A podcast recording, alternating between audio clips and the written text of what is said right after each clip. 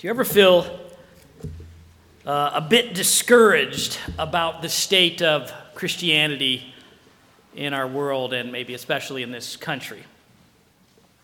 I know I do. It wasn't long ago that uh, Christianity was uh, very popular and very well thought of in our country.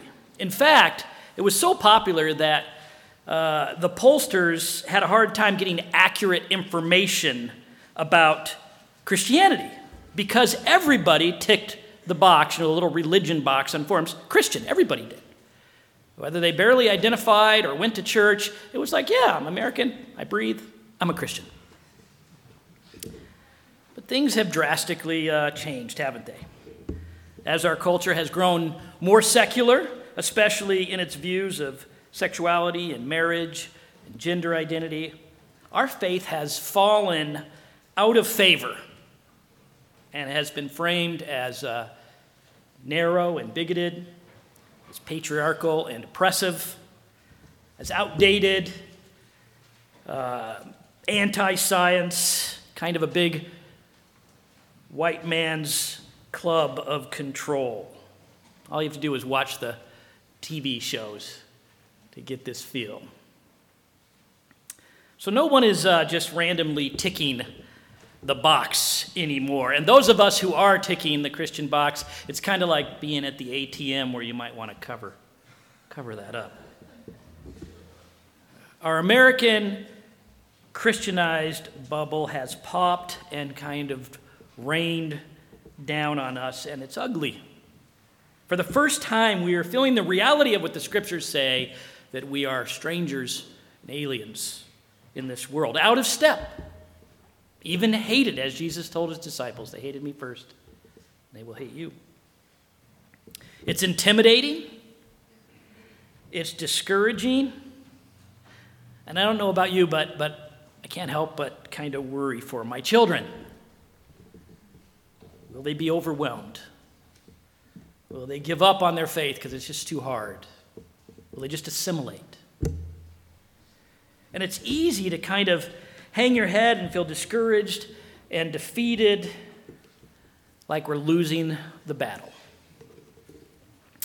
But let me say, our text this morning is a real head lifter. It's so encouraging because it engages our minds with Joseph's family and their situation, it, it, reminds us what God is doing through all that's going on. It kind of lifts our heads to that perspective where it's kind of like you're getting up and getting above the clouds and getting God's perspective of what's going on. I don't know if you've ever had the had experience. Maybe you went hiking up a mountain, it was terrible weather and rainy, and you finally broke through the clouds and, and then it was sunny and beautiful. Oh, this is what's really happened. I've never had that except maybe flying, and I get above the clouds and I'm like, yes, it's beautiful. And it's great when we get that perspective to then reflect back get that perspective on their situation, and then reflect back on ours today. And the first thing that we're reminded of and kind of lifted up to see is the simple reality that God is keeping his promises of salvation. What we can't miss in this text is that it's reminding us that God is keeping his promises of salvation. You see, last week, if you've been with us through the Joseph series, you know that last week was the big reveal. Joseph finally revealed himself to his brothers, right? He had been kind of toying with them and, you know, putting that money in their sacks, and they're getting all guilty and full of fear. And, and, and finally, he says, It's me. He can't take it any longer. He sees their, their guilt and their remorse, and he announces himself, and they realize this ruler of Egypt, who has all the resources and provisions, is their brother. And he's not angry. He's forgiven them and He loves them. And they're reconciled to Him and they're saved. But if you were paying attention last week, you notice that the text tells us it wasn't so much Joseph who was revealed, but who? Who was revealed? God was revealed. Joseph's the one who said it over and over again. If you look back at chapter 45, verse 5, and now do not be distressed or angry with yourselves because you sold me here For God sent me before you to preserve life. Verse 7 And God sent me before you to preserve you for you a remnant on the earth. Verse 8 So it was not you who sent me here, but God. What Joseph didn't want them to miss in all of this is that God was working to preserve and to save his people. And the author here kind of sets it up and writes it in such a way that it's just got this triple repetition so we don't miss it. God is working his promise of salvation. And this revelation is expanded as we come into chapter 46. You see, Jacob, Joseph's father, patriarch of, of the 12 sons of Israel, has just been informed that his favored son, the one that he thought had perished long ago, is actually alive. They go back, they tell their father, Joseph is alive, and he's, he's ruling over Egypt, and they say, you know, he sent all these wagons from Egypt, we can come back. The whole family can come down to Egypt and escape the famine and prosper. And he's dumbfounded. He's numb by the news, but he believes.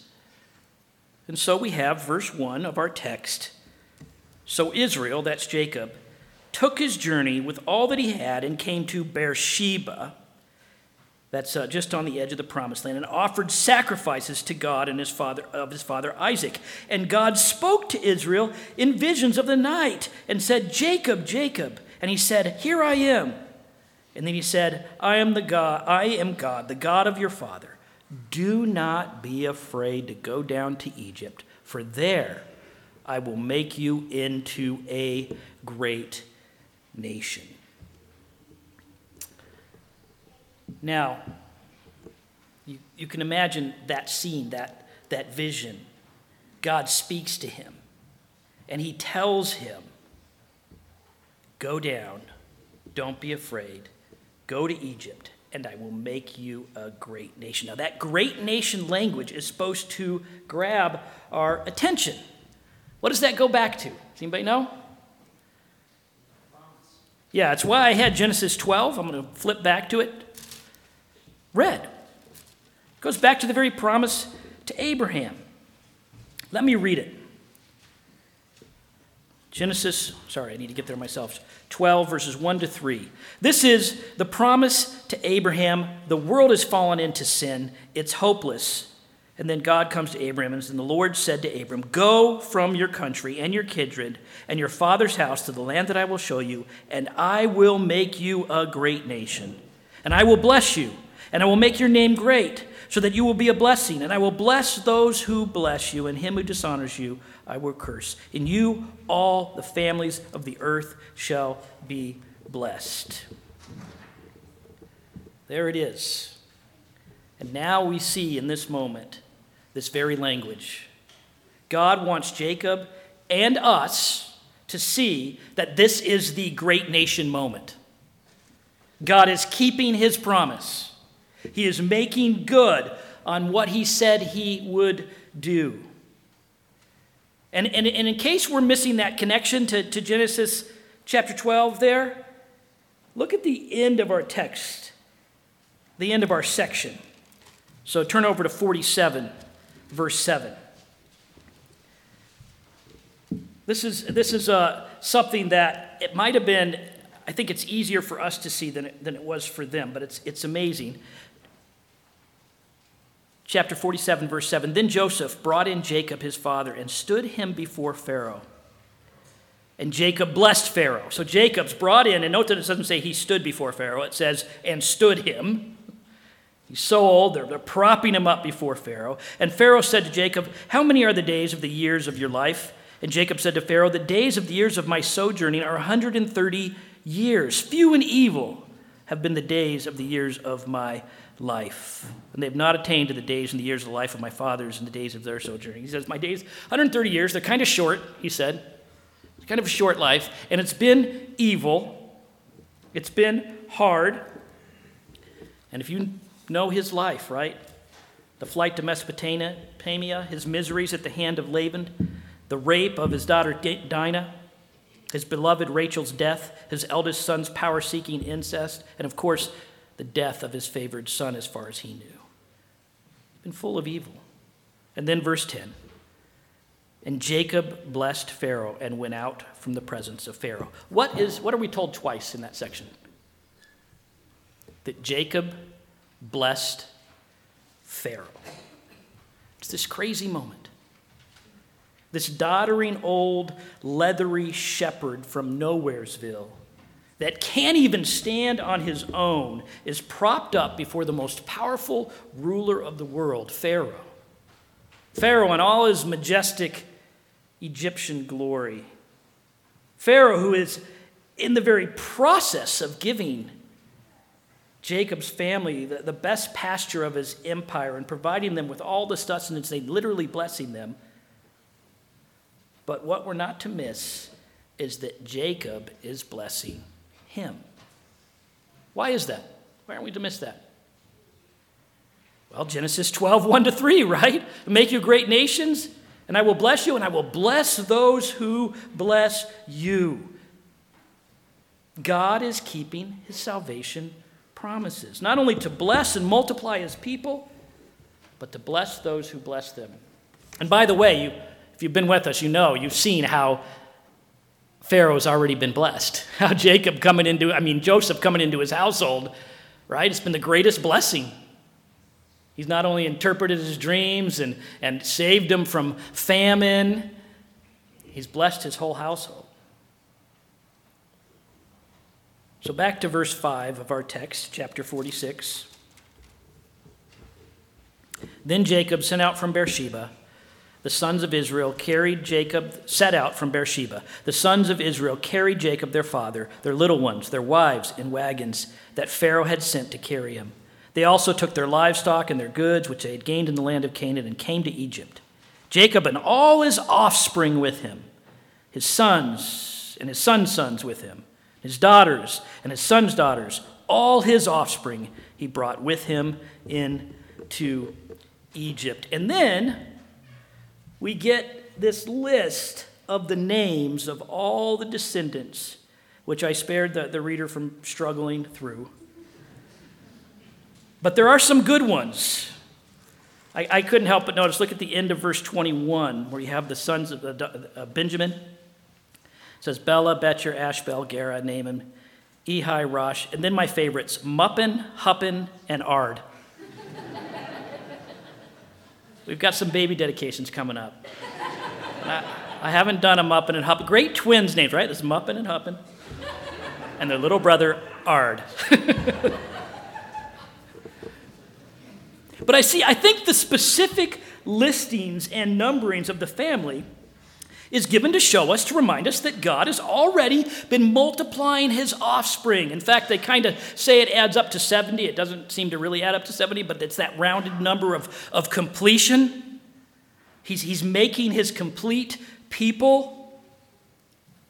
And now he's bringing them, he's uniting them back together, the brothers with Joseph, and he's bringing them down to this place in Egypt and where he will multiply them beyond their wildest dreams, which is exactly what happens as we read on. I mean, how encouraging, how, how confirming God is working. He's keeping his promises of salvation through this dysfunctional family. But here's the thing where's it going to happen? In Egypt, in a foreign land where they will be aliens and strangers in a hostile world that'll be very hard.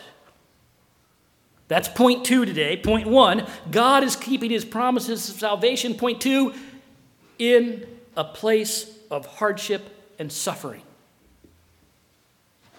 See, as much as this Egyptian relocation in the moment will save them from famine and seems glorious, this is not the promised land. In fact, they're leaving the promised land to go here, and it's going to be hard. And I'm not simply referring to the fact that generations later a Pharaoh will not like them and enslave them. That's going to happen. I'm talking about right now, in the present, for them, it's going to be hard. What does this text tell us? They will be considered the moment they enter into this new land. What will they be? Did you catch it in verse 34? Anybody want to shout it out?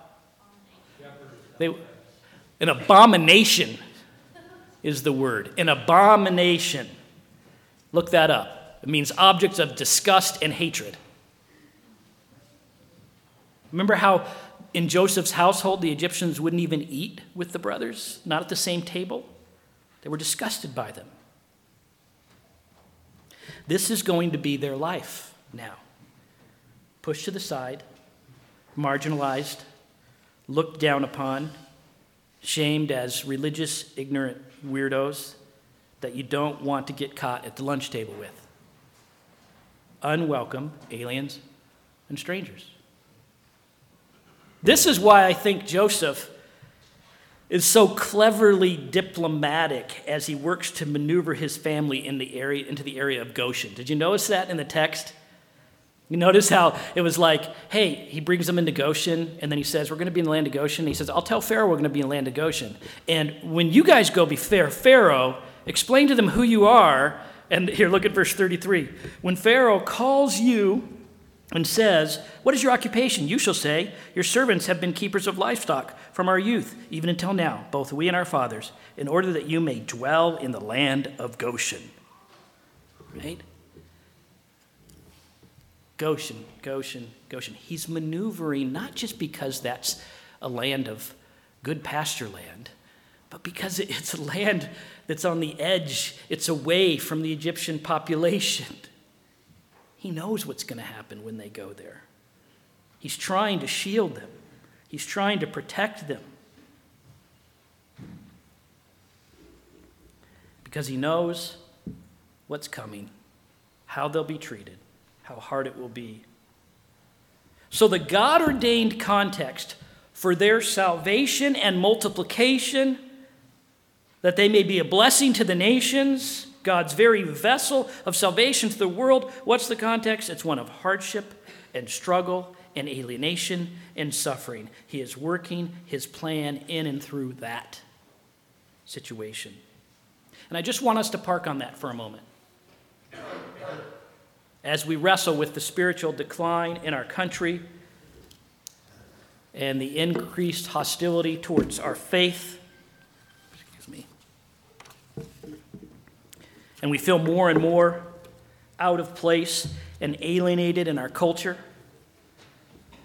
As persecution comes for just being Christian at, at work and maybe at school, and as the wave of secularization feels overwhelming and the deterioration of Christianized norms of, of personhood and family structures and basic morality just escalates, we need to remember it's not hopeless. It's not even a losing battle. God is at work. He is working his salvation plan, keeping his salvation promises. This right now, what is happening, is the God ordained context for Him to work out His salvation plan in us and in this world. You know, in the New Testament, suffering for Christians is not only predicted, but promised. Jesus told his disciples in John 15, I chose you out of this world, and because you're out of this world, this world will hate you. 2 Timothy 3:12 says all who desire to live a godly life will be persecuted. 1 Peter 4:12 says, "You should not be surprised by the suffering that comes as if something strange were happening." He says, "Guys, this, this is normal. You're Christians." 1 Thessalonians, Thessalonians 3 3 says, We are destined for affliction. And I'm just reading a few of them. But God is working in and through it. We just need to get above the clouds and we need to see. We need to get above those hardships, that thing that's right in front of us that it seems so bad. We're just like, What are you doing, Lord? And we need to see. Get his perspective. Do you know that he's actually multiplying his people right now in this world. You might say, "Well, wait a minute, Kerry. I don't, I don't know. I mean, that people are leaving the church in droves in Christianity. You know, the whole virus thing. I mean, now people are hardly even coming back. It's terrible." Well, the Chinese church has grown over the past 50 years from 4 million to over 100 million. The Korean church has grown exponentially. The numbers of Christians is rapidly expanding in Indonesia. The African church over the past 20 years have exploded from 700 million, exploded to 700 million, and by 2050 they think it's going to be over a billion. God is, God is growing his people all over the place, even in Australia. I went to seminary down that little God-forsaken country. Got down there, I thought, man, this all they have is the Anglican Church, and the Anglican Church is so dead. You know what? The Anglican Church there, you cannot walk into a church in Sydney, an Anglican church, and there uh, without hearing the gospel preached. It's amazing what's been happening there. The Lord's been doing. And you know what all of these places kind of have in common? They're places where the church has been suffering and alienated. You see, God is going to use what's going on in America right now to grow his people and work his salvation. He already is. Point one God is keeping his promises of salvation. Point two in the midst of hardship and suffering. And when we get this, when we see his perspective, do you know what this should mean for us? Courage. That's what it should mean. Courage. That's what God said to Jacob in his vision in 46, verse 3. Then God said, I am the God, the God of your father. Do not be afraid to go down to Egypt, for there I will make you into a great nation. There, in the midst of all the hardship, I will be at work. We can face every day, no matter what comes, with fearlessness when we see this. No matter what is right in front of us, we can kind of rise above and see what's really going on, believe God's word, and have courage. And do you know what really gives us assurance of this? that all this is, that God is working his plan, that it's going to happen.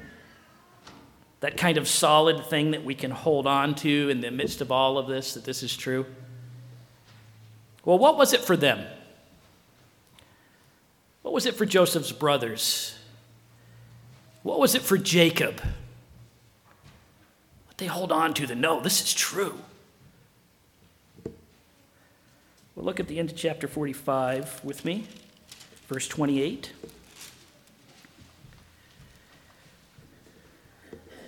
And Israel said, It is enough. Joseph, my son, is still alive. He says it again.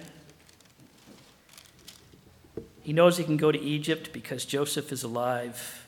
And then he says, when he finally meets him, in chapter 46, verse 29,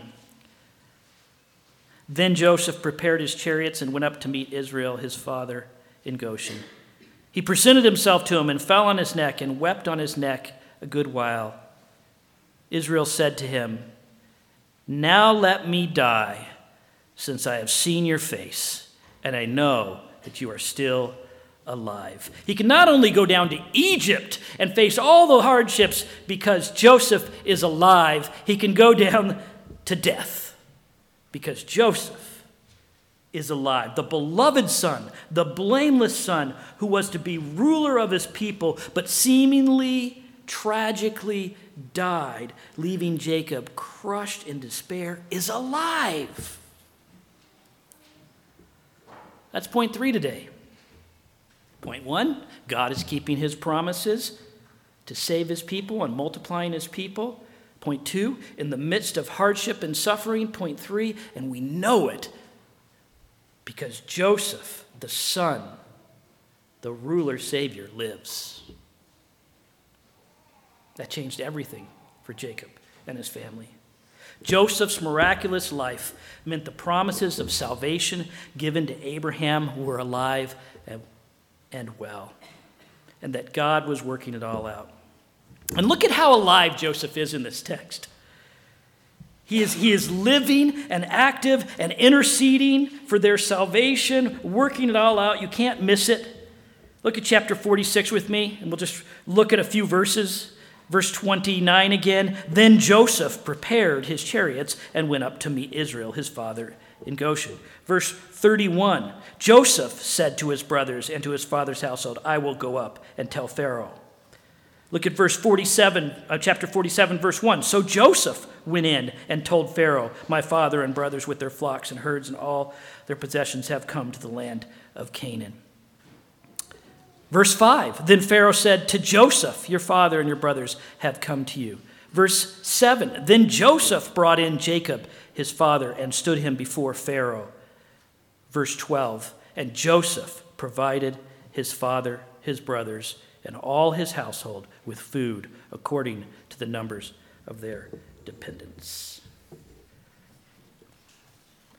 He's alive. He's working out their salvation. And Jacob and the whole family are emboldened to face Egypt. This is what happened to the disciples in the New Testament, right? After Jesus died, they're hiding in the upper room, terrified. But then they met him risen. They knew he was alive, their ruler, Savior. And suddenly they went out with boldness to the world, proclaiming the gospel fearlessly, ready to even face death. Just read the book of Acts. And I think this is one of the biggest applications of this text for us, this side of the cross. It's what I want to finish with. You see, before this moment, before Jacob met his son and realized God's son of promise was alive, how did Jacob speak about his impending death? Remember? He mentions his death quite a few times.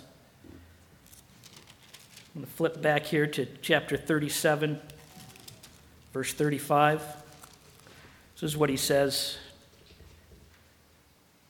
All his sons and his daughters rose up to comfort him, but he refused to be comforted and said, No, I shall go down to Sheol to my son in mourning. Chapter 42, verse 38. This is what he says You would bring down my gray hairs with sorrow to Sheol. Going to go down to the place of the dead in mourning. That's all he's got. But now, what does he say?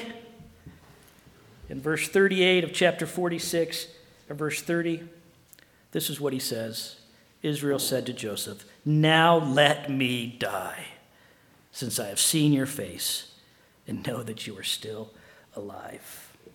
He's ready to die. He's ready. To die in peace, in hope. It reminds me of uh, Simeon when he saw baby Jesus and he held him in the temple.